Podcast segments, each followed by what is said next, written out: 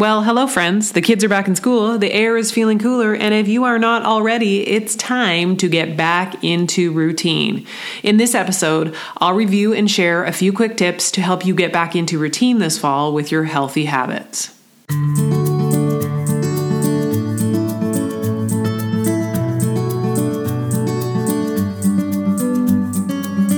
Hi, and welcome to The Improvement Project, a podcast about being a better human through good habits, challenging yourself, learning from a wide range of experts, and celebrating all of the little wins along the way. I'm Doctor Peggy Malone, a healthcare provider and human being trying my best to be better and encouraging others to do the same. I'm in London, Ontario, Canada.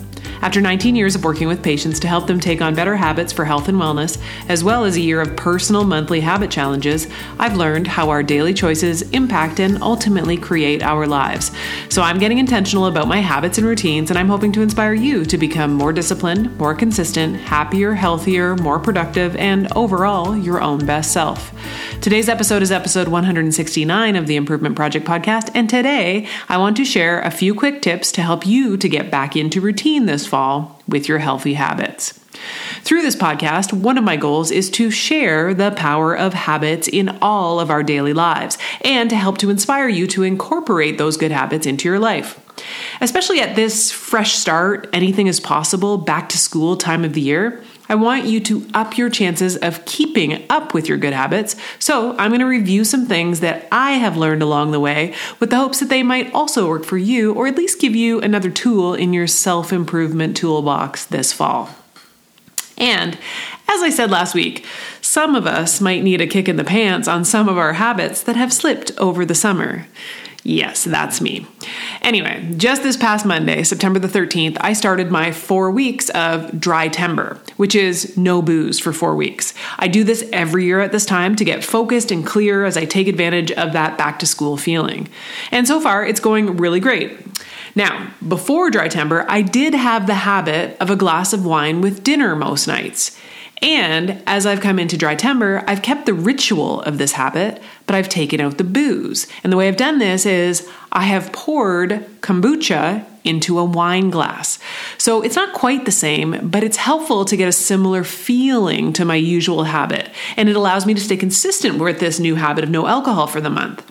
So I get the feel of the glass. I still have like a ritual of a drink with dinner, but I've taken out the booze. So if this is something that um, uh, resonates for you, if you're trying Drytember, then I would recommend doing this. Keep the ritual, but take out the booze.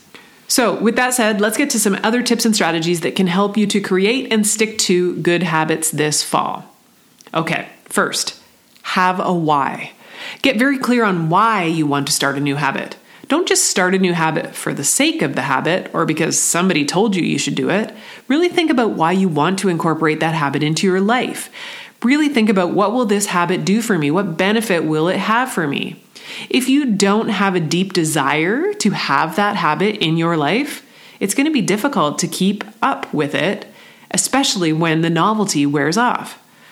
So, as I re- say regularly to my accountability coaching clients, you get to decide.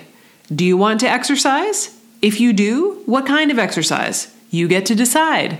Do you want to eat healthier? Because not everybody does, by the way. But if you do, why do you, what do you want to do? How do you want to go about that? You get to decide. There's no right or wrong way to do any of this, but the key here is to get clear on, why do you want to do it? First of all, what do you want to do and why? Once you get clear on your why, then you are way more likely to keep up with it when the going gets tough, as it inevitably does. All right, next, choose one habit at a time, not a bunch all at once. Now, all of us might be susceptible to getting all fired up at this time of the year, and we might fall into the very common trap of attempting to start a whole new lifestyle all at once. So what we might want to do is decide to exercise daily, cut out sugar, get up every day, every day at five thirty in the morning, drink more water, meditate for fifteen minutes, and be grateful for it all by recording it in your gratitude journal every night. Now, you might scrape together the motivation and the willpower to keep all of these things up for a few days or maybe a couple of weeks, but the big shift to your lifestyle is likely not sustainable. And chances are, if one of those habits falls off, they are all going to fall off. So one at a time. As my online pretend best friend James Clear says, as he makes the point of starting small, it is so easy to overestimate the importance of one defining moment and underestimate the value of making small improvements on a daily basis. Too often, we convince ourselves that massive success requires massive action. Whether it is losing weight, building a business, writing a book, winning a championship, or achieving any other goal, we put pressure on ourselves to make some earth-shattering improvement that everyone will talk about. Habits are the compound interest of self-improvement. The same way that money multiplies through compound interest, the effects of your habits multiply as you repeat them. They seem to make little difference on any given day, and yet the impact they deliver over the months and years can be enormous. It is only looking back two, five, or perhaps ten years later that the value of good habits and the cost of bad ones becomes strikingly apparent. So, basically, what James is saying here is, number one, start small and don't underestimate the power of starting small. Being consistent is more important than having the intensity of this amazing story. Or as my online pretend best friend Gretchen Rubin says, what you do every day matters more than what you do once in a while. So that's why picking one thing is so valuable. If you pick one thing and stick to it and stick to it consistently, that is way more valuable than doing this huge overhaul of your lifestyle and then having the whole thing fall apart. Another tip is to use the strategy of pairing. So we've talked about this in the past, and this means piggybacking on an existing habit or behavior. So you find something that happens every single day, you have a habit that you already have locked in, and then you add another habit to it. So for example, if you brush your teeth every night before bed and you want to start flossing your teeth, add it on to the habit of brushing your teeth and put your floss beside your toothbrush. If you start setting it as a habit that is hooked to another habit that is already locked in, you will increase your chances of locking in that new habit as well. The next thing you can think about is having an accountability partner. There is so much evidence to support that having some accountability will be vital to sticking with your habits. An accountability partner is one way to do that. You could also join a team or a group. You could check out our Facebook group if you like the option of accountability in an online group. Go to Facebook and search for The Improvement Project, and I can add you to the group there. Or here's another option. Did you know that I am a habits accountability coach? I can work with you each week to help you with strategies to change up the things that aren't working for you, to stick to your habits and to be your best self, and then hold you accountable. So if this sounds interesting to you, send me an email to d r peggy at d r peggy malone dot com or check out the show notes for this episode to link to where you can get more information about how to work with me. All right, another thing, the strategy of monitoring. Basically what this is, is you monitor what it is that you're doing. So you write it down or you check off the boxes. So habits are forty-two percent more likely to stick if you write them down. Let me say it again. Habits are forty-two percent more likely to stick if you write them down. My online pretend best friend Gretchen Rubin states it like this in her book, Better Than Before. The strategy of monitoring has an uncanny power. It doesn't require change, but it often leads to change. To paraphrase a business school truism, we manage what we monitor. And keeping close track of our actions means we do better in categories such as eating, drinking, exercise, working, T V and internet use, spending, and just about anything else. Self-measurement brings self-awareness, and self-awareness strengthens our self-control. So just writing down that you have completed your habit is helpful in keeping it up. Monitoring your food or your exercise and writing it down can help you to be more consistent with good, healthy habits in those areas. And there's all sorts of cool habit monitoring apps that can help you with this as well if you'd like to give that a try. But again, pen and notebook work just as well. Okay, you may remember my friend Tommy Caldwell, who has been on the podcast a couple of times in the past. I borrowed the following tips from him, and they should also help you to get back on track with your habits and routines after the summer. He said that during the past few months, it's likely that your routine has likely taken a bit of a hit. Now, this is certainly true for me, which is why I like to do a dry month to get back on track at this time of year. Tommy's advice includes three things that you need to focus on as we head into this time of the year, and they're mostly related to get back in, getting back into a good routine for your health. So number one, set an earlier bedtime. If you haven't had a strict work schedule over the summer, chances are your bedtime might have crept later and later as the nights went on.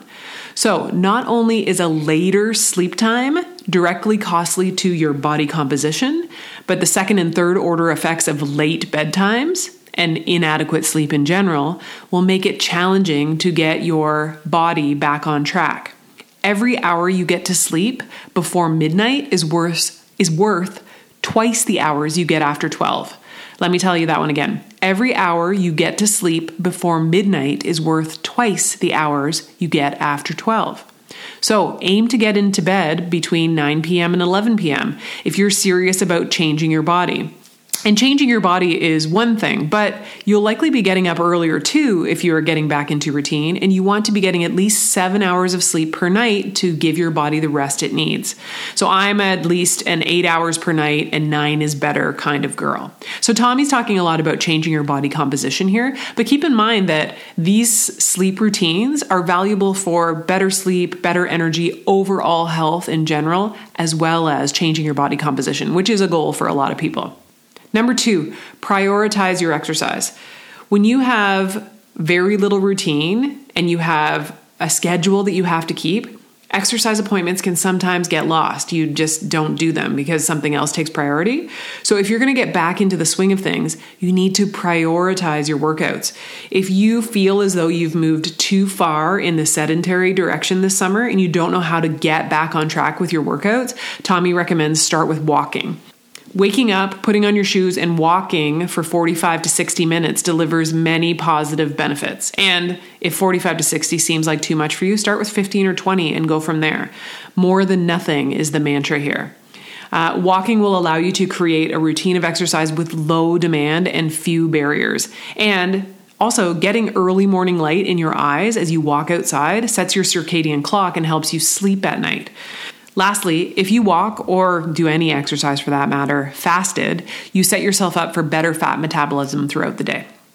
Number three, he says, set an eating window. Chances are that your grazing, snacking, and habits of overeating have gotten away from you over the summer. So selecting a specific eating window is an easy way to get some control back into your eating habits. Start with a simple window like twelve hours. For example, if you have breakfast at seven a.m., try not to eat past seven p.m. at night. And if you fast in the morning and don't eat until lunch, you can extend your window, but still, um, Tommy doesn't recommend eating past ten p.m. Just do what works for you. You, but set a clear start and stop time for your eating. There's all sorts of really cool research that shows that restricting your time eating window can be helpful for not only your body composition, but also a whole bunch of health factors in general. So that's a good advice from my friend Tommy. And he says if you do these three things, just these three things, you will begin to move back into the right direction for a healthy routine. These actions are less about the immediate results they will deliver and much more about the long-term habits that they will put you into a position to form, which is exactly what we're talking about. So thank you, Tommy. And again, if you want to know some uh, more about uh, my friend Tommy, or if you want to get some more health and fitness tips from him, head to tommy caldwell dot net and you can sign up for his newsletter or just check out what he's up to lately. All right, and that's it for this episode of The Improvement Project. Let me know what habit you will be working on this fall and how you are getting yourself back into routine. For questions or comments, send an email to the improvement project at d r peggy malone dot com.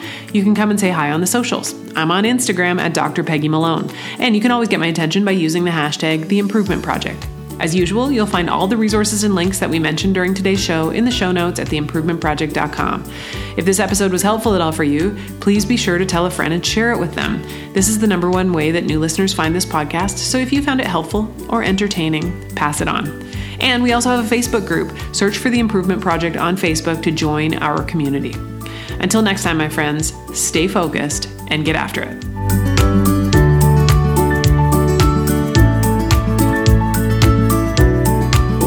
Hey, before you go, I mentioned this briefly in this episode, but I just want to share this again because it may be just what you are looking for to help you get back on track with your habits and routines this fall.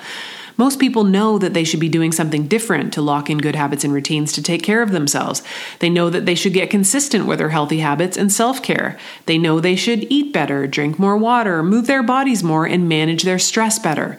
They know that they would feel better if they created a calm home and working environment, surrounded themselves with people who support their big dreams and goals, and tuned in to being grateful for it all every day.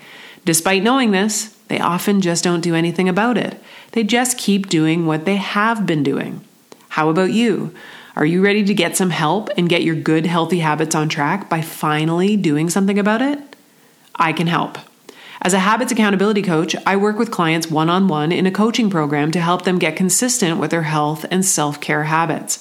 This one-on-one coaching program helps people like you in making better choices for their habits and routines, as well as keeping them accountable to those new choices.